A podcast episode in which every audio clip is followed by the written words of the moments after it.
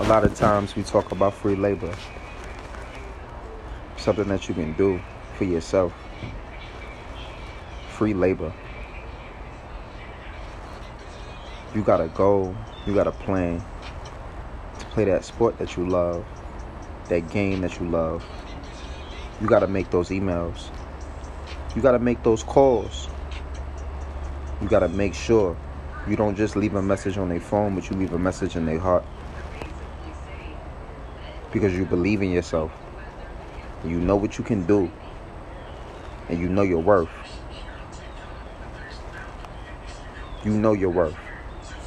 You know what you're capable of. Faith without works is dead. You can have faith, but if you don't do the work, how are you going to get there? Champion mindset, meditation.